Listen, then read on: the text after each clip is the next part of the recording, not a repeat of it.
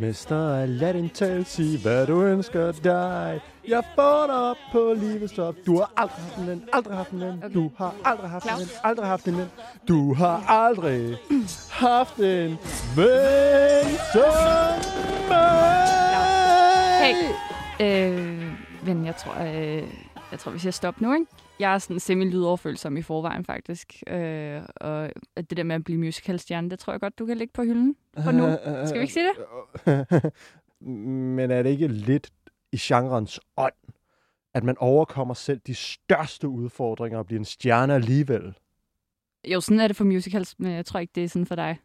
Du er, du er lidt skrald, ikke? Øh, så lad os lægge det på hylden og se på, hvad fremtidens musicals kan. Hvad de kan byde på, uden for meget af din indblanding. Skal vi ikke sige det? Ja, ja, okay, jeg har forstået det. Og med den dosis sandhed, velkommen til Close Up, hvor jeg er din umusikalske vært, Claus Nygaard Petersen. Og med mig har jeg som altid Karoline Ballstrøm. Goddag, Claus. Og til at hjælpe os med at forudsige fremtiden inden for musicals, minus Claus, har vi ingen ringere end en vaskeægte musical aficionado, Rikke Fink. Hej, hej. Og jeg, jeg er jo et meget uenig. Jeg tror hurtigt, vi kan få dig op øh, på den der høje tone, Claus. Du er der faktisk næsten. Det kan godt være, du skal, du skal have lidt inspiration, så Claus. Skal vi ikke lige tage den rigtige version af det, du lige øh, forsøgte og semi-maltrakteret? Nemlig, øh, du har aldrig haft en ven som mig fra Disney-musicalen Aladdin. Aldrig haft en ven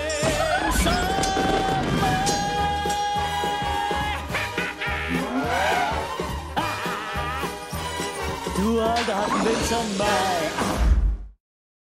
Ja, okay. Nogen Preben Christensen bliver jeg nok aldrig, men øh, Hvem gør Men- også det? Det er nemlig det, Rikke fik. Dejligt, at du har lyst til at være med og øse ud af din kærlighed til den her filmgenre, som ofte bliver gjort lidt til grin. Ja. Også lidt uretfærdigt nogle gange. Ja, også ofte berettiget. Udover at være musical-fan, så er du radioproducer og journalist. Hvor stammer den her kærlighed til musicals fra? Um, jeg, jeg tror kort sagt, at jeg godt kan lide musicals, fordi jeg godt kan lide alle musicalens delelementer. Jeg elsker sang, og jeg elsker musik, og jeg elsker øh, dans, og øh, jeg elsker øh, øh, stort drama. Øh, alt sammen i andre film, og når man så ligesom kan, kan kombinere det, så har du en, øh, en winning recipe for mig. Men jeg tror også, øh, min mor hun var medielærer i, Mm. øh, på en højskole i 90'erne, og underviste sådan lidt i musik og film. Så jeg kan bare huske, at jeg nogle gange sådan er kommet ind om aftenen, hvis man ikke har kunne sove, og hun så sad og forberedte sig, og så nogle gange sad og sådan så musicals og musikfilm. Og så fik man lov til at se nummeret, og så øh, bagefter blev man på, øh, på strengeste vis øh, sendt i seng. Øh, jeg kan huske en gang, hvor hun sad og så Dancer in the Dark. Wow, Lars von Triers uh, bud på en musicalfilm. Lige præcis. Og øh, det her nummer, hvor at øh, øh, Bjørk øh, ligesom prøver at vise Katrin Deneuve, hvilken musik øh, maskinerne på den fabrik, hvor de begge to arbejder, laver. Og jeg var sådan, jeg har aldrig set noget så fantastisk. Jeg bliver hængende til resten af den her film. Og min mor var sådan, you most certainly will not. jeg tror, jeg var otte eller sådan noget.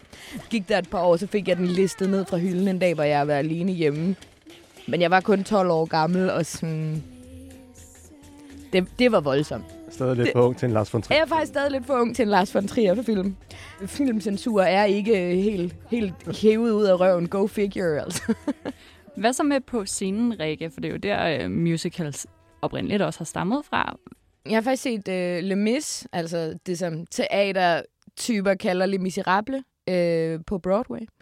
Så har jeg set uh, The Commitments på West End. Jeg tænkte sådan, det er sådan den mest engelske uh, musical. Den handler jo om sådan nogle, sådan nogle arbejdertyper, der danner et, uh, et hvidt soulband. Og så øh, har jeg også set flere ting på, den, på det nye teater. Øhm, hvad hedder den? Chicago, for eksempel. Det var ret fantastisk. Øhm, og så har jeg selvfølgelig også set nogle af Fredericia Teaters opsætninger af Disneys Renaissance øh, ting. Blandt andet Klokkeren fra Notre Dame meget stor oplevelse. Øh, og så har, jeg, så har jeg selv spillet Mrs. Hawkins i Skatteøen, da jeg var 11. Åh, Okay. Mit claim til musical fame må være, øh, at jeg faldt fuldstændig pladask for musicals på scenen, da min mor hævde mig med ind og så Skønhed og Udyret, hvor Belle blev spillet af den danske version af Idina Menzel.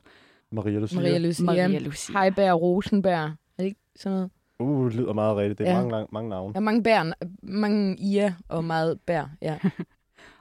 Der er vi jo også nået ude i noget Disney-renaissance, som er altså den her kæmpe klump af geniale Disney-film, der udkom i 90'erne. Men øh, Rikke, er det den slags, du til, altså Disney-musicals frem for alt?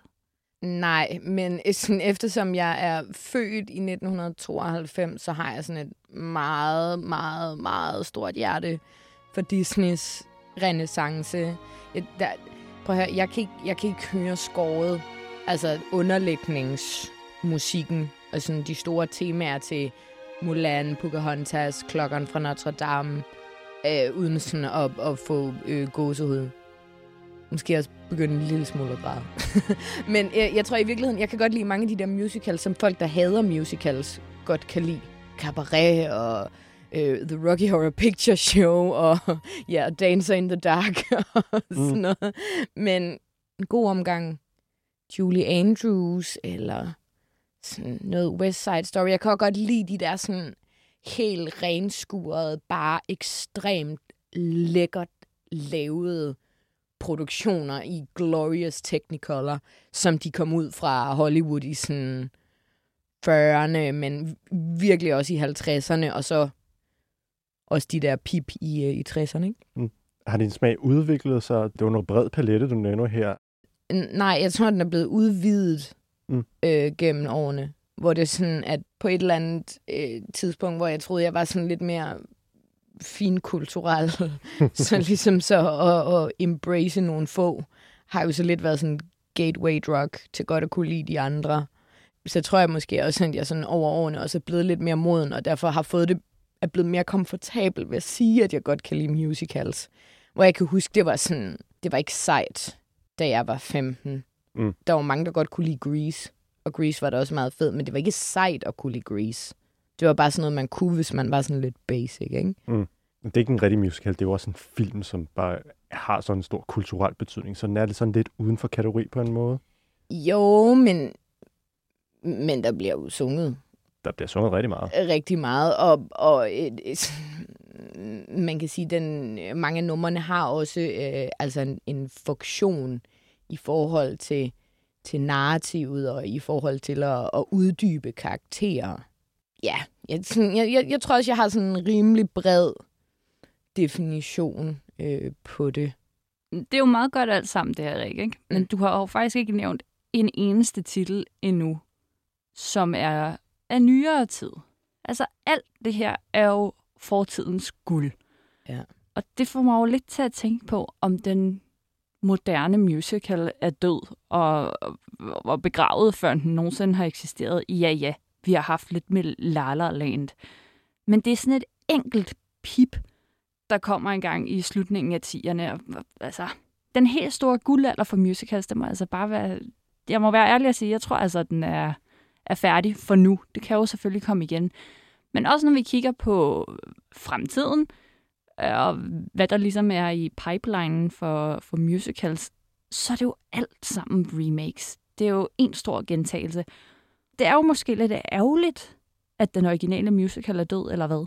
Jo, men man kan sige, den, den originale øh, musical døde jo også i 1980, kan man sige. Og så kom den jo tilbage. Altså mellem 1968 og så 2005, hvor at Chicago vandt Best Picture til Oscars, der var der ingen musicals, der vandt en Best Picture. Og det havde jo ellers været sådan en stable, altså noget, der skete sådan hvert tredje, fjerde år op igennem sådan 40'erne, 50'erne og faktisk til dels også 60'erne. Ikke? Så øhm, jeg tror, at, at musicalen kommer til at dø mange gange og, og genopstå mange gange. Men det er jo også fordi, det er jo, det er jo, det er jo nogle ekstremt dyre film at producere. Så, så jeg tror, at hver generation også bare har sit fuldstændig astronomiske flop, som får øh, en masse studio executives til at sige, ah, nu, nu prøver vi lige noget andet. Noget, der virker som lidt mere sikker investering af vores penge. Hvor i 60'erne, der havde man øh, Hello Dolly med øh, Barbara Streisand. Og alle kan jo godt lide Barbara Streisand, men der var ikke særlig mange, der kunne lide hende som Hello Dolly. Og den film, den øh, var, var en kæmpestor økonomisk katastrofe. Og øh, sådan, altså, øh, vi kan jo lige så godt adressere elefanten i rummet, ikke? Men der, der, der, altså, der var jo ligesom sådan en kulturel begivenhed, var det i 2019, med Cats. Er det ikke meningen, at man skal tige den ihjel, Rikke? Øh, Altså, prøv at høre, jeg forudser, at den kan få et øh, fedt efterliv, eller øh, The Room, eller Rocky Horror Picture Show. Det kræver bare, at der er nogen, der gider opbygge en fankultur omkring den. Men det er, sådan, det er bare fuldstændig glorious at se nogen kaste så mange penge efter noget, der går så galt. Mm. Fordi som regel, når film har været rigtig dyre, så er de, så er de sådan højst lidt, lidt kedelige, men som regel er de jo okay. Mm. Cats er jo baseret på et digt, der handler om kattenes hemmelige liv, som er tilbage fra slutningen af 1930'erne. Og så var der nogle hyldens dygtige musicalfolk, som tænkte, ved I hvad, det laver vi sgu til øh, nok en af de mest velkendte og, og bedst kørende musicalproduktioner på Broadway. Det er en Andrew Lloyd Webber, og ham kender man blandt andet også, fordi han har lavet sådan noget som Evita. Og øh, ikke mindst det er Phantom of the Opera. Han er jo sådan virkelig sådan en komponist-legende, ikke? Altså, han har vidderligt bare lavet den film, fordi han godt kan lide katte. Andrew Lloyd Webber kan fucking godt lide katte. Og folk er altid sådan, men kat har ikke noget plot. Nej, behøver den ikke. Den handler om katte. Og Andrew Lloyd Webber kan godt lide katte. Altså. og det var jo en af de der ting, der gik galt i filmadoptionen. At de tænkte, "Men vi kan ikke have en film uden et plot. Og så er man sådan, nej, det kan I ikke. Men så lad være med at lave cats. I skal ikke prøve at give cats et plot. Jeg vil måske også nævne et par andre ting, der gik galt. Øh, blandt andet at James Corden medvirkede, altså den her øh, showhost, som please bare skal stoppe sig selv efterhånden. Wow, wow, wow, wow. Corden er en joy, synes jeg i hvert fald. Og han har også nogle musical chops fra England. Jeg synes, jeg synes, du er hård med ham, men han gjorde det ikke godt i den rolle. Det var dog ikke nogen, der gjorde... Det var en rigtig, rigtig svær opgave at løfte, ikke? Og, og, Nu ser jeg altså også lige Rebel Wilson. Tak. Jeg har intet imod Rebel Wilson. Jeg har rigtig meget imod hende i Cats. Um, ja, det er, jo, det er jo bare en masse menneskeansigter i, i kattekroppe, og øh, minus deres røvhuller, fordi det, det kunne man jo trods alt ikke have med. Det blev jo photoshoppet væk til stort ramaskrig. Jeg ved ikke, om hvis realisme er, hvad man, hvad man søger, så er det måske heller ikke musical-genren, man skal gå til. Så det tror jeg, jeg synes var en af de, de mindre Og, og, ting, som den gjorde Og galt. der rammer du jo en meget, meget vigtig pointe med musicals. Det der med, at folk lige pludselig bryder ud i sang, det er jo underligt. Ikke? Din hjerne vil gerne kæmpe imod det. Det kræver jo ligesom en stor del af tilsidesættelse af din logik. Altså det der suspension of disbelief. Og se en musical.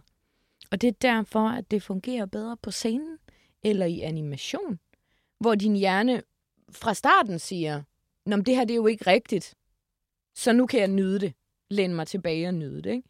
Men hvor når det kommer i sådan en live-action-film, at der er nogen, der lige pludselig synger, så bliver du sådan... Du bliver sgu sådan lidt mere forvirret, ikke?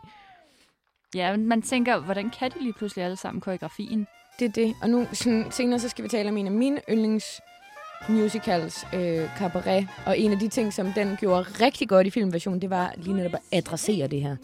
Øh, og det var en lille teaser til senere. Ej, nu er jeg blevet vært for programmet. Fedt, mand. Life is a Come to the cabaret.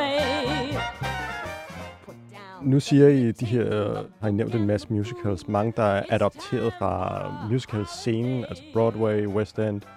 Det er jo på en måde et remake. Man vælger en, øh, et stykke, som allerede har bevist sit værd. Man prøver ikke at komme ud i noget originalt. Er det også det, der måske gør, at der ikke kommer så mange, og når der endelig kommer nogen, så har de enten bare blivet en kæmpe succes, for hvis den lige pludselig flopper, så er der ingen, der tør røre med noget selvfølgelig er det sådan til dels Broadway og West End, de her store sådan, teatergader, der sådan har været meget sådan af, af motoren for sådan at katapultere mange øh, musicals derud. Men for eksempel i tilfældet Disney, der går det jo faktisk omvendt. At der nogle gange, så indser man også, at hvis du kan lave en meget succesfuld animationsmusical, så kan den jo få et, et efterliv på Broadway, og på den måde blive ved med at også at tjene endnu flere penge til Disney, end streaming og DVD-salg gør og sådan noget. Se bare på Løvernes Konge. Den har jo været sådan stable på Broadway i mange, mange år. Altså, jeg har lige været i, øh, i Hamburg. Der var der også en kæmpe musical-teater, der spillede der König den Løven, eller sådan noget. jeg er ikke så god til tysk. Alt virker til at være remakes, enten af noget fra Broadway, eller remakes af gamle film. Du nævnte Løvernes Konge, og nu også har fået en, de kalder det en live action, men det er mere eller mindre bare en ny animeret version af det. mm. Man prøver ting, der har bevist sit værd, og måske ikke så meget tænker nyt.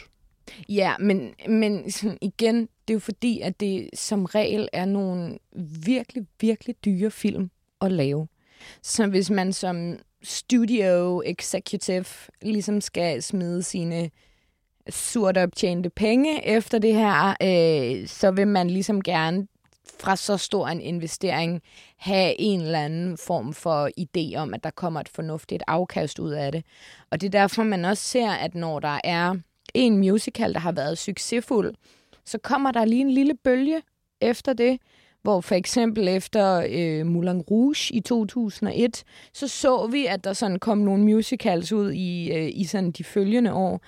Øhm, The Greatest Showman øh, lavede jo også noget, altså en halv milliard dollars eller sådan noget, ikke? Og så var der lige pludselig nogle flere, der fik lyst til at lave nogle musicals, fordi vi vil da også gerne have en halv milliard dollars.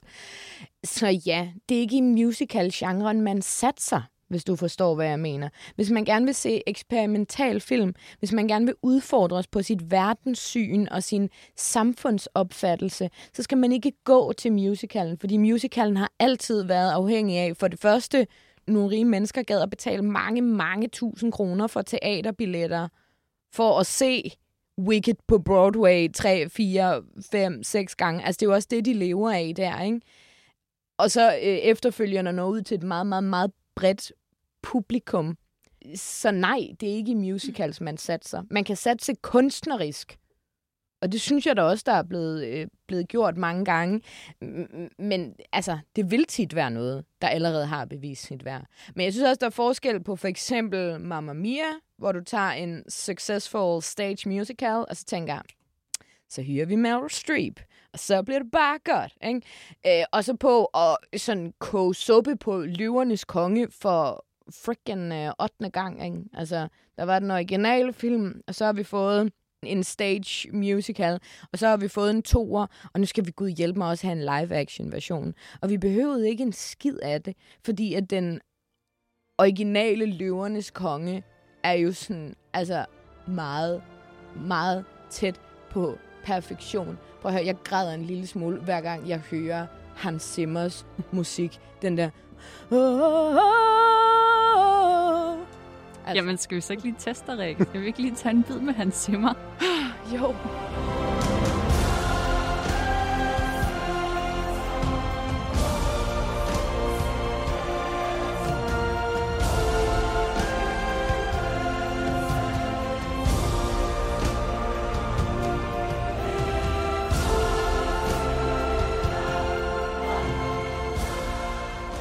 Rikke, du kan jo synge. Hvad er det? Det har du lige holdt lidt hemmeligt for os. Nej.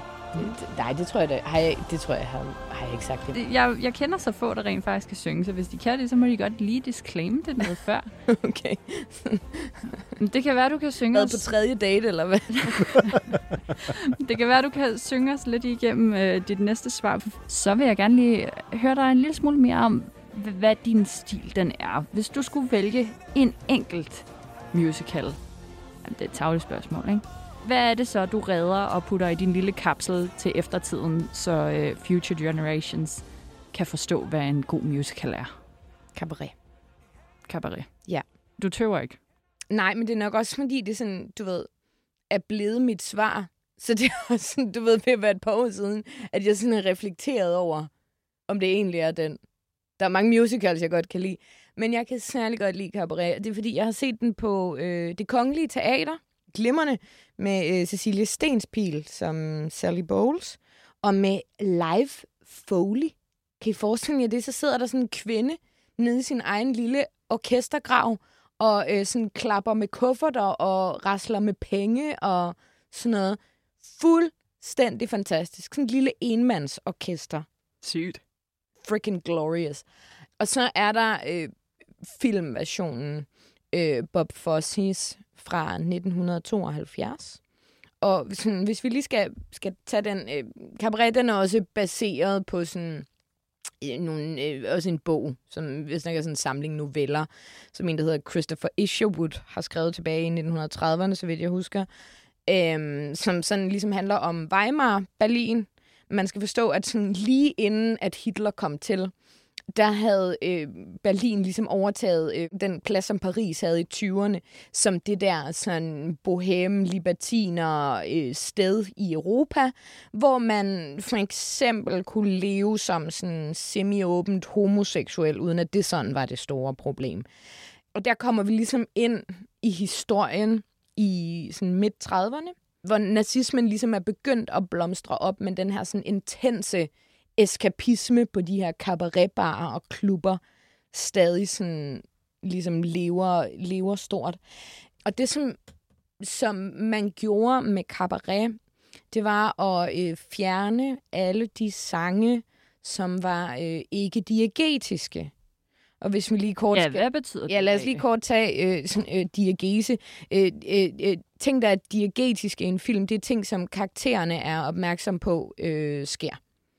Og det kunne, øh, ja, for eksempel være sådan handlingen og øh, øh, sættene og kostymerne og sådan noget. Det, som er ikke diagetisk, det er sådan noget som øh, tekster, for eksempel, på skærmen, eller underlægningsmusik. Altså for eksempel den øh, Løvernes Kongesang, vi spillede lige før med Hans Zimmer. Den kan løverne jo ikke høre. Nej, præcis. Og øh, man kan sige, så i en musical, der er der jo ligesom to typer af numre.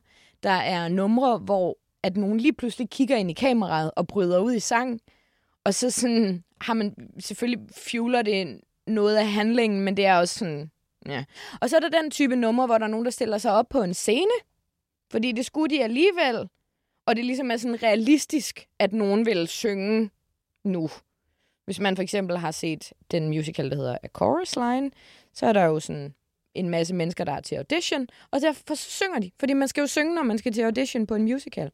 Ja, og det som de gjorde med Cabaret-adoptionen i 1972, det var at fjerne alle de numre, som ikke foregik på scenen.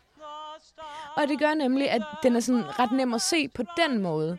Fordi de kører lidt i den der gritty realisme, men du skal heller ikke sådan hele tiden tilsidesætte din egen logik, der siger, hov, hov, det giver jo ikke mening at synge nu. Fordi de er på en, de er på en cabaretbar. Det giver faktisk mening at synge nu. Og så er der en, også en meget, meget hårdrejsende scene på et tidspunkt, hvor at de ligesom har bevaret den, der hedder Tomorrow Belongs to Me. Åh, oh, skal vi ind i det?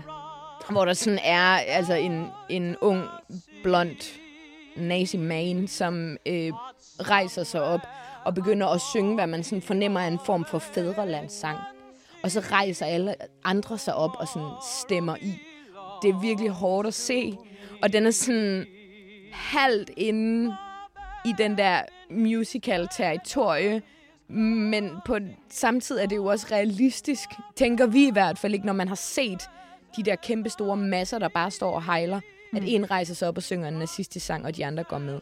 Og det, det er glorious, det er fuldstændig øh, hårdrejsende. Tomorrow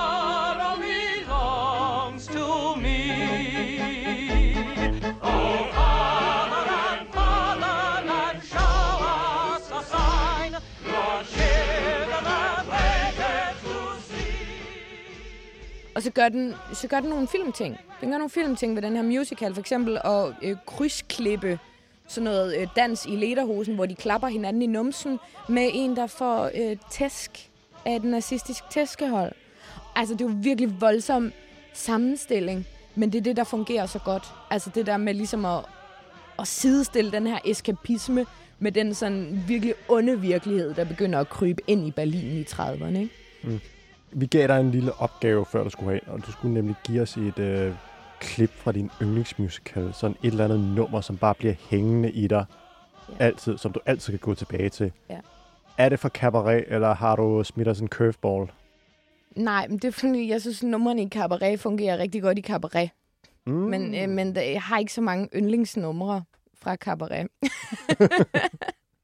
øhm, jeg, jeg tænkte mange ting, øh, og jeg havde også lyst til at vælge sådan et eller andet lidt fucked up. For eksempel en af Bjørks fra Dancer in the Dark. Øh, jeg elsker også øh, at høre Tim Curry synge øh, Going Home i øh, Rocky Horror Picture Show.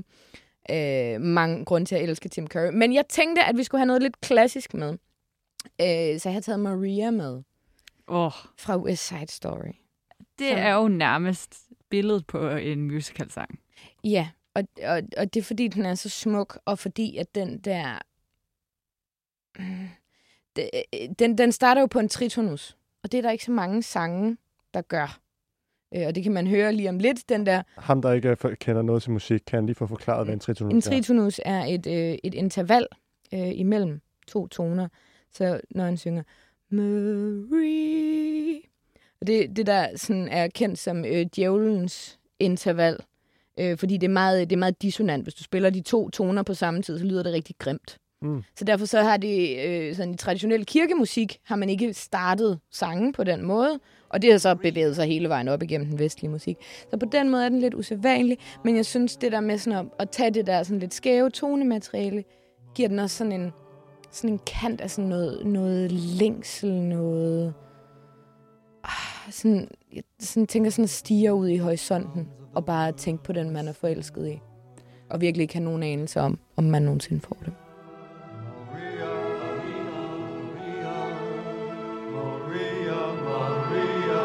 Maria, I've just met a girl named Maria, and suddenly that name will never be the same to me. Man får kuldegysninger, når man hører det. Man kan virkelig høre hans kærlighed i den måde, han bare krænger sin sjæl ud igennem øh, stemmebåndene. Kav, har du noget, der kan nærme sig det her? Jeg sætter dig bare fuldstændig på øh, spot nu. Sådan, kom ind og top det her. Altså, den er, den er lidt svær, ikke?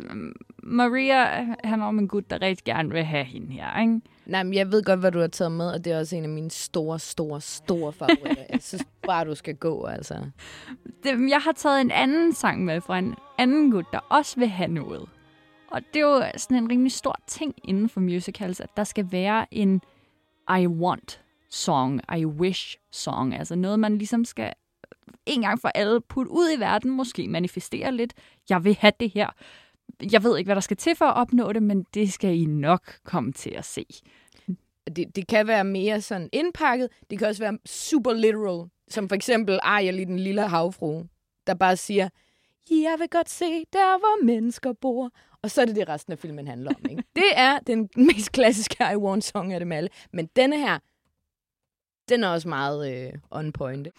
Jeg har taget øh, en lille sang med fra klokkeren fra Notre Dame, som altså er Quasimodo-klokkeren, der rigtig gerne vil opnå noget. Og han, og han har et rimelig rent ønske. Han vil faktisk bare gerne slippe fri fra sit klokkefængsel. Fordi out there, Mm. derude, der foregår det virkelige liv. Han kan jo se alt op fra sit tårn. Han kan se, hvordan folk render rundt nede på gaden, og han vil bare gerne dufte til bærens brød og gå på markedet og, og så videre og så videre. Det er bare, det er så rent og pure. Og igen, det her I Want og I Wish song er jo virkelig noget, som Disney-renaissancen, vi nævnte før, altså, øh, max kørt på, ikke? Der er kun én ting, de er bedre til, ikke også? Og ved du, hvad det er? Hvad er det, Rikke? Skurkesange. Skurke. Disney-renaissancen har nogle af de mest fucking glorious skurkesange nogensinde. Nogensinde. Mm, Det kan godt, det kan godt være. Altså, den her Disney Renaissance, en gang for alle, det var jo noget, der kørte fra start 90'erne med film som Klokken fra Notre Dame, Hercules, Mulan, som du nævnte før, Pocahontas, Skønheden og Udyret, Aladdin, Den Lille Havfru, Løvernes Konge. Åh, men Rigt, rigtig mange af de gode. Altså, for at gøre en, en alle de gode. For at gøre en meget lang historie kort, så lavede Disney i 80'erne et flop, der hed Taran og den magiske gryde, som gjorde, at de var lige ved at lukke deres animationsstudie derefter. Så var der nogle friske unge fyre, der fik lavet øh, Basil Mus, hvis man kan huske den. Ah, jeg er mest Mm. detektiven. Ja, ja, præcis sådan en, en museudgave af en Sherlock Holmes-film. Og den tjente sådan, okay. Og så var de sådan, okay, vi lukker det ikke endnu. Så dem her, der havde lavet Basil Mus, de var sådan, hey, vi har sådan en super god idé. Skatteøen, men i rummet. Og så var de sådan, ja, hmm, uh, jeg synes lige, vi prøver den her med en havfru i stedet for. og sådan startede Disney renaissancen. Så lavede de en masse penge til Disney med den lille havfru, og så var de sådan, så, så nu er det tid til Skatteøen. Skatteøen i rummet. Og så var de sådan, ja, mm, ja vi, vi har lige den her idé. Altså, det er sådan 1001 nat, uh, kind of dang, og så centrerer vi den ligesom omkring uh, Aladdin og magiske lamper og sådan noget. Det bliver, det bliver fint. Den laver I også lige. Og så var de sådan, okay. Og så tjente de gigantisk mange penge på Aladdin. Og så kom de og sagde, Skatteøen i rummet? Skatteøen i rummet? Og så er de sådan, yeah, uh. okay, okay, okay. Hvis I laver os et hit mere, den skal være øh, baseret på en græsk myte, og den skal have den bredest mulige appel overhovedet. Kan I få den til også at handle lidt om Michael Jordan? Please. Øh, øh, øh, og, og så lavede de Hercules. Endnu et, ikke smash it, ligesom de andre, men også rimelig meget tit. Og så i sidste ende fik de endelig lov til at lave Skatteøen i rummet. Og det er den, der hedder Skatteplaneten, og den snakker vi nemlig slet ikke om. Okay. Øhm, nogen, man bliver nødt til at give credit for, at de film, vi taler om, de også gik så godt, som de gjorde. Det er først og fremmest en gut, der hedder Alan Menken, som har lavet musikken, altså øh, underlægningsmusikken, til alle de her film. Og så er det hans øh, partner, hans gode ven, Howard Ashman, som desværre døde af AIDS alt, alt for tidligt, som har skrevet øh, sangene, teksterne til for eksempel Den Lille Havfru. Og, og det med, at han vidste, at han skulle dø, har også helt klart puttet noget længsel og noget sørgmodighed ind i de her tekster, som man ikke kunne have været for uden, med mindre at det her var en, en meget ung fyr, der skulle skrive nogle tekster til et, et ret ungt publikum og virkelig få dem til at, at leve deres liv, mens de kunne. Og det kommer man bare ikke udenom, at de her to gutter er derfor, vi nok stadig taler så meget om de Disney-sange og film, som vi gør i dag. Øhm, skal, vi, skal vi ikke bare lige tage øh, den her I Want-song fra øh, Klokkeren fra Notre Dame Jo, nu har vi snakket øh, udenom længe.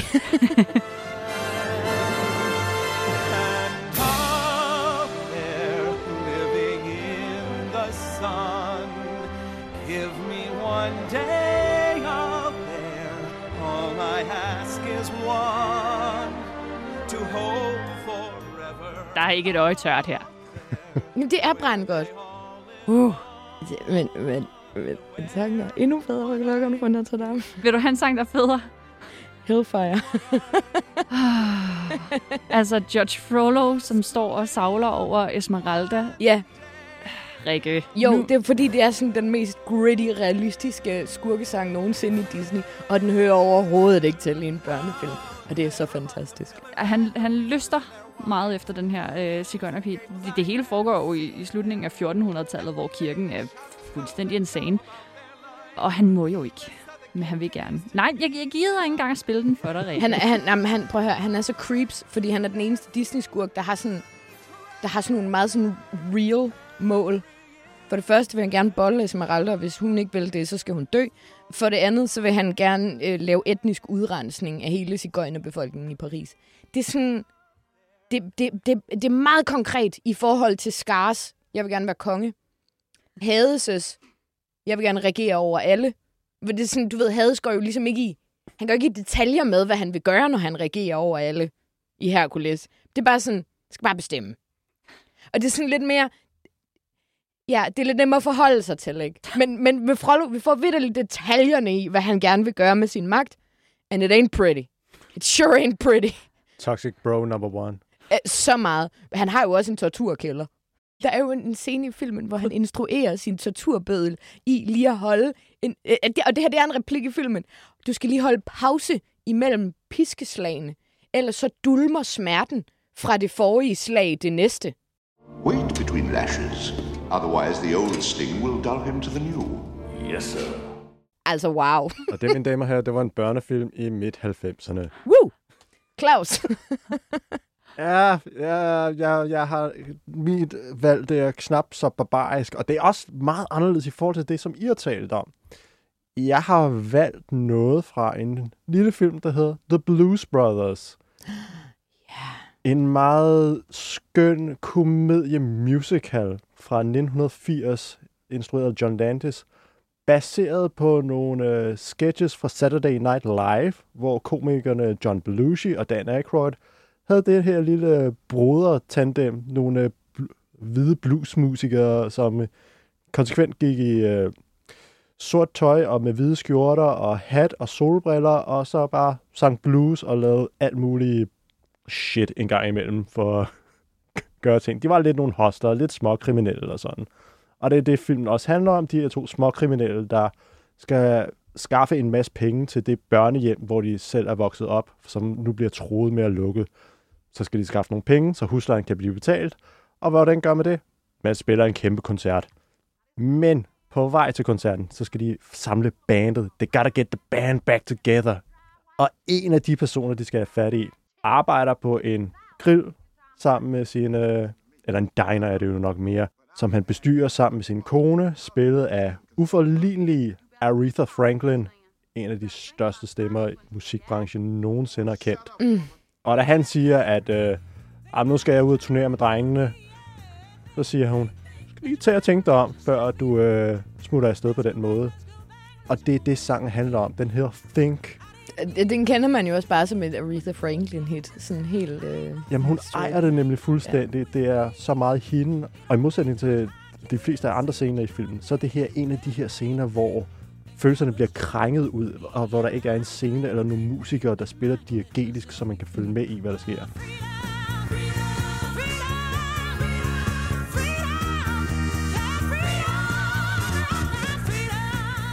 I like that movie. Den stod også sådan op på, du ved, min mors øh, hylde af VHS-film. Sådan mellem Blue Velvet og Pulp Fiction. Din mors øh, filmhylde er meget, meget interessant. Det er ikke så mærkeligt, at Rikke er blevet sådan lidt dark, ikke? Altså, det føler jeg godt. Hvis din, hvis din definition af musicals er Frollos dødssang, en masse hejlende nazister og, og lidt Dancer in the Dark trier, så altså, ja. okay. Det er det, jeg sagde. Min smag er også, jeg kan godt lide de der musicals, der er lavet til folk, der hader musicals. Men jeg kan også godt lide musicals, der er lavet til folk, der elsker musicals. Men det er jo nok også, fordi det, det, det nemt bliver så. Det bliver nemt så happy i musicals. Og jeg, jeg synes virkelig, at man kommer ind til noget helt, helt, helt særligt, når man kan lave øh, musicalen lidt mørk. Jeg synes også, øh, hvis man har set Chicago, der handler om kvinder, der er i fængsel, øhm, The Cell Block Tango, som handler om seks kvinder, der fortæller, hvorfor de egentlig sidder i fængsel, og hvordan de slog deres mænd ihjel, og hvordan de egentlig ikke sådan angrer det specielt meget. He had it coming. Præcis. Det er, altså, det er jo også en fantastisk, fantastisk sang, fordi den bare er så langt fra The Hills Are Alive with the Sound of Music. Men det, som man jo også skal forstå, det er, at hvis man skal, hvis man skal dekonstruere noget, øh, hvis man skal gøre oprør mod noget, så skal der jo være noget at gøre oprør mod. Og der er kun noget at gøre oprør mod, fordi at Julie Andrews har været her og, og spillet i The Sound of Music og Mary Poppins.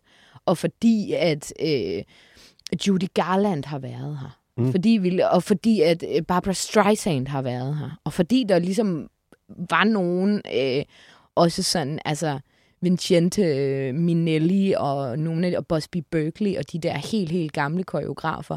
Det, der, er jo, der er jo noget at, at lave mørke musicals ud fra, fordi der er nogen, der har vist os perfektion. Mm. Og hvis vi lige skal tabe op for os, så var han jo sådan Broadway-koreograf, men han var altid sådan lidt for too cool for school, og lidt for fræk for producerne og sådan noget, ikke? Hvis vi skal komme lidt ind på hans stil, så han er bare lidt off. Ikke? Altså, det er ikke nødvendigvis vulgært. Det er det ofte. Men, men det hele skal være sådan lidt... Øh, altså, du skal nærmest føle, at du sådan twister ind på dig selv, eller det bliver sådan lidt skævt, og så skal din hånd også lige øh, lave et andet lille mærkeligt flik, som du ikke umiddelbart ville tro var sexet.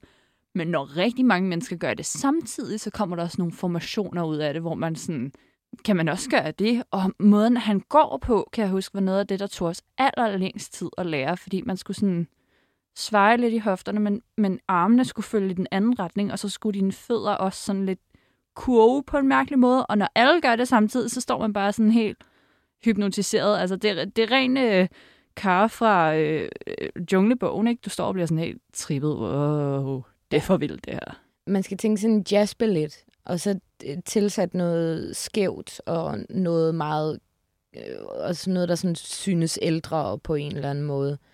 Og ja, han kan virkelig godt lide de der særlige vinkler.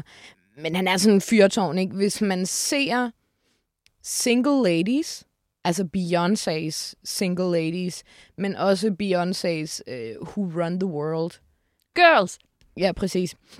Vil det også gå op for en, at øh, Beyoncés koreograf i hvert fald mere end en gang er stødt på for sige ting, og har tænkt, det gør jeg.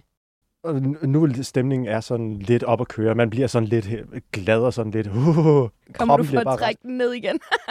Nej, jeg kommer tværtimod for bare at køre den fuldstændig op, fordi jeg har en quiz til jer. Ja! Ja, Hurra! Quiz, quiz, quiz, quiz, quiz, quiz, quiz, quiz. der er nemlig ingen tvivl om, at I to har styr på jeres musical, men hvor godt har I egentlig styr på dem? I skal gætte, hvilken musical det er, som jeg synger et stykke fra. Mm-hmm. Jeg troede, vi havde fået etableret, at du ikke skulle synge med i dag. Ja, men øh, jeg har fucking revenge nu, Så og dejligt, singen er min. Stykke nummer et. Du giver mig spejl, når jeg disser dig, men jeg er hooked på at slappe dig min triumf. Dobbeltspejl med du på. Øh, er det ikke Terkel Knibe? Det er nemlig fra Terkel i Knibe. Hvad med dig selv fra Terkel i Knibe? Nummer to. Where are those days? They seem so hard to find. Øh, Mamma Mia. Hvilken sang? Øhm, so can you hear me, darling? SOS. SOS. Hvor meget skal du have for at bare lade Rikke synge resten af quizzen, og så kan jeg... Nej, så kan jeg jo ikke tæve dig i den, Kav. Men jeg vil bare... Ja, okay. øh, fremover skal svarene synges. Kan du ikke prøve at slå tonen an næste gang, Claus, før du begynder at synge? Mm, jo, det kan jeg godt.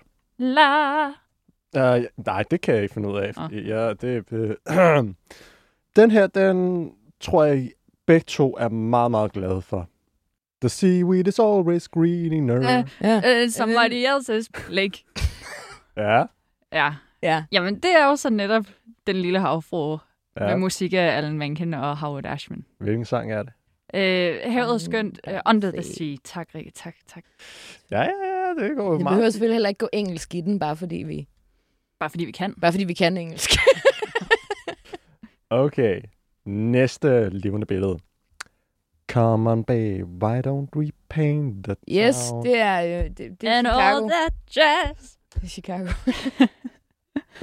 Gotta rouge my knees. Mm-hmm. Jeg blev meget glad, da I snakkede om den sang før, og snakkede om Chicago generelt, fordi ja, det er All That Jazz fra Chicago.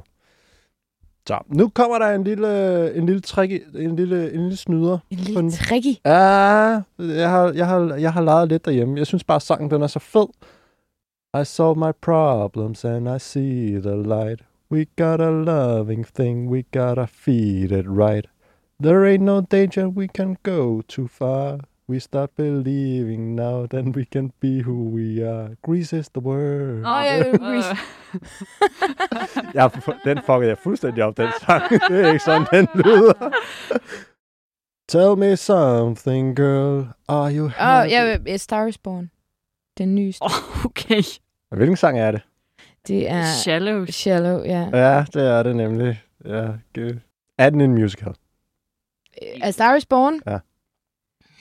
Der har jo været diskussion. Emmy-komiteen øh, nominerede den som drama. I Jamen, det forhold, kan jeg godt forstå. I forhold til de tidligere indspilninger af A Star Born, som røg over i komedie-musical-kategorien. Ja, Mm. ja. Tiden er også en anden. Øh. Hvis, hvis det er en, så er det i hvert fald den der frontstage musical, som Rikke nævnte før. Altså ligesom den her indspilning af cabaret hvor at man hører sangene blive sunget, og det giver mening, ikke? Så sidder de så også derhjemme nogle gange og plinker lidt på en guitar og sådan noget, så kan man godt blive lidt i tvivl om, det kun er de to, der hører musikken. Og, øh, Ja. Men jeg, jeg tror også for mig, der er det en musical, når at øh, sangene har en øh, lidt dybere funktion, end bare at være sange. Hvor at for eksempel øh, blot en enkelt dag fra klokkeren fra Notre Dame, er jo ikke bare et nummer, han optræder med. Det er jo et, et nummer, der præsenterer os for den karakteres centrale konflikt. Og altså, Shallow i øh, A Star is Born giver os jo ikke sådan et eller andet stort indblik i øh, hverken Bradley Cooper eller Lady Gagas karakterer. Det er jo mere sådan et nummer i filmen. Jeg tror, jeg er sådan komfortabel ved at kalde det en musikfilm. Men jeg er ikke sur over, at den er i din quiz. Meget, meget godt politikersvar, sådan helgarderer over det hele. Men nu har jeg en, som uden tvivl er en musical film. Living in my own world, didn't understand, but anything could happen when you take a chance. I never believed in what I couldn't see, and never opened my heart to all the possibilities. Ooh. Jeg synger den ikke fuldstændig korrekt, det er det, der fucker med jer. Ja. I know that some things have changed, never felt this way, and right here tonight, this could be the start of something Thing. new. Ja. Uh, high School Musical! wow! Det er nemlig start of something new fra High School Musical. Ja, mel- melodien var langt. Har du nogensinde set High School Musical? Overhovedet ikke. Okay. Nå, oven på øh, den fornøjelse, Claus, det vil, jeg, det vil jeg sige det til, det var jeg glad for, så øh, synes jeg, at vi lige skal dykke ned i nogle andre ting, vi forhåbentlig kan blive glade for, nemlig hvad fremtiden for musicals den har at byde på. For som vi har fået slået fast, så er de helt store bangers, de er altså allerede skrevet, og jeg tror ikke, vi skal regne med sådan en big revival lige for nylig. Men derfor er det jo så heldigt, at der findes en masse gode musicals på scenen, som ikke er blevet filmatiseret endnu, Rikke. Jeg jeg tror lige, jeg vil starte med at sige, at jeg forudser en down period nu, efter The Catastrophe Som var kendt. 2019. Ja, så, så mange kommer vi nok heller ikke til at se. Men vi har snakket om nogle af dem, der er up and coming, og som nok også, fordi de allerede var i produktion, før Cats kom ud. Øh, hvis jeg øh, skal blive lidt ved mit elskede Disney, ikke, så Mm. synes jeg, at vi skal, vi skal tage et lille blik på den kommende filmatisering med mennesker Mm-hmm. af den lille havfru. Jamen, jeg, jeg, tror, jeg tror, mit problem med mange af de der live-action nogen, det er, at hvis de skulle lave live-action genindspilninger, hvorfor gør de så ikke nogle af deres dårlige film, som fortjener en ny chance, et bedre manuskript, at ting bliver rettet til og sådan noget. Den lille havfru er øh, lidt over 30 år gammel, men når jeg ser den, så føles den fresh. Der er ikke særlig meget ved den oprindelige, som jeg vil rette op på. Og jeg tror, at de problemer, jeg kan have med den lille havfru, for eksempel at måske at Ariel føles en lille smule vag nogle gange som karakter, fordi der er noget, hun gerne vil have, og det får hun. Så det er sådan, nå okay. altså, du ved. Men, men vi er måske også ude i... Altså, Den Lille Havfru er nok en af mine yndlings Disney-film, og jeg, jeg umiddelbart tænker jeg også, lad den dog for fanden ligge. Men da de så begyndte produktionen på den her film, som er sat til at udkomme i 2023, så blev jeg en lille smule lettet, da jeg hørte, at- et af nyere tids største musical genier, Lin-Manuel Miranda, som har lavet In the Heights og Hamilton, Ikke mindst.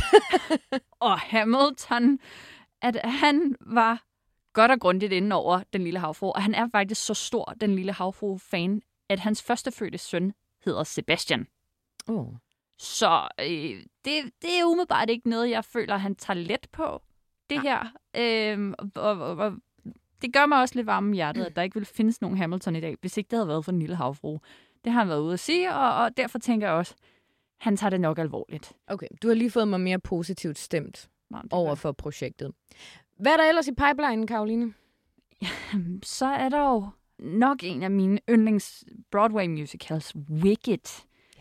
Hvis du, hvis du har set Wizard of Oz, du ved, Toto, we're not in Kansas anymore, og du tænker, Altså første gang jeg hørte om, hvad den handlede om, tænkte jeg, det lyder kraft med underligt.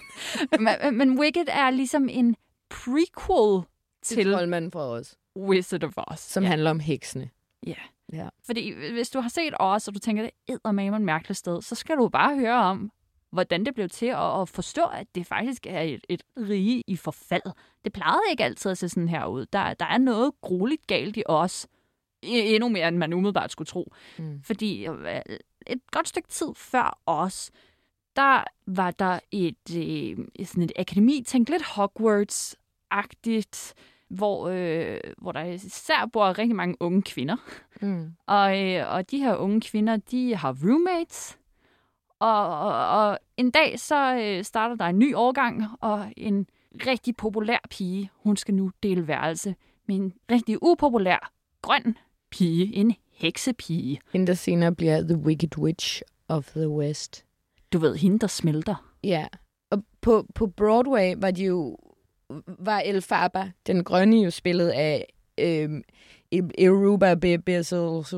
Altså hende der, hvis John Travolta ikke kan sige navnet, Idina Menzel, ikke? Som øh, jo, vi jo altså, har siddet sådan klistret i vores øregang de sidste mange år, fordi at det også er hende, der synger den store sang i Frozen. Men hun er en øh, gudsbenået øh, belter, sådan i sådan en lidt mezzo-sopran area-agtig, og har jo sunget den her Defying Gravity, der jo helt klart er den her films money shot, på samme måde som Memories er det for Cats, ikke? Altså på Broadway spiller hun sammen med Kristen Chenoweth, som den gode heks, som jeg engang meget korrekt har hørt beskrevet som øh, havende øh, sådan, du ved, en, en, en, en engels stemmeleje og øh, øh, sangbredde. Fordi hun er øh, øh en, en meget høj sopran, og hun synger øh, øh, meget, meget øh, vidunderligt og helt vildt afsindigt lyst. Og til sammen øh, der, der, kan de bare sådan putte sådan en, en unbelievable power i de sange der. Og jeg tror, der er mange, der har drømt om at få en filmversion af Wicked. Men hvem skal spille de to main? Ja, den, den har Det jeg er herovre. Den har vigtigt, jeg herovre. Ja, Cynthia Erivo, selv en stor Broadway-stjerne. ja, for helvede. Ja. kendt fra uh, The Color Purple. Uh, der, er simpelthen, der er også lavet en musical-version af den, og den gjorde hende til en legende. Og man skal gå ind og finde et klip med Cynthia Erivo fra The Color Purple. De har blandt andet optrådt ved Tony Awards. Hun synger fucking godt. Ja, og hvem er ellers? Ariana Grande. Som Ja. jo så skal spille den her Ja, ja, populære pige, den her øh, øh, roommate, som hende den Hun grønne. hedder uh, Glinda. Glinda the Good Witch. Hun er også med i uh, The Wizard of Oz. Ja. Ja. Ariana Grande som Glinda, det kan jeg faktisk semi godt se for mig. Der er jo også helt klart noget med at trække en hulens masse publikum ind og se den her, fordi øh, Ariana Grande, som jo har vist sit værd på Disney Channel, hun, Ja. hun startede jo som skuespillerinde, før hun blev sanger. Må jeg godt sige noget om Ariana Grande? Hun er også sopran, ikke? altså hun synger meget lyst. Men der er det med at, at høre hende synge, at det lyder simpelthen som om det er øh, det nemmeste øh, i verden. Hun øh, øh, bælter meget høje, lyse toner ud i alle former for stemmeleje på den mest vidunderligt ubesværede måde. Jeg, jeg nogensinde sådan, altså, har, har hørt på den her side af Mariah Careys øh, storhedstid. Jeg synes, øh, Ariana Grande kunne blive en glimrende Glinda. Jeg fornemmer en, øh, trods alt med lidt reservationer, positiv indstilling til fremtiden for de musicals, som øh, kommer i hvert fald. Helt Altså, vi har jo ikke noget valg, og selvfølgelig skal vi da se dem, ikke, Jamen, det, det, skal, det, det, det skal nok. Det, jeg, jeg tror på det.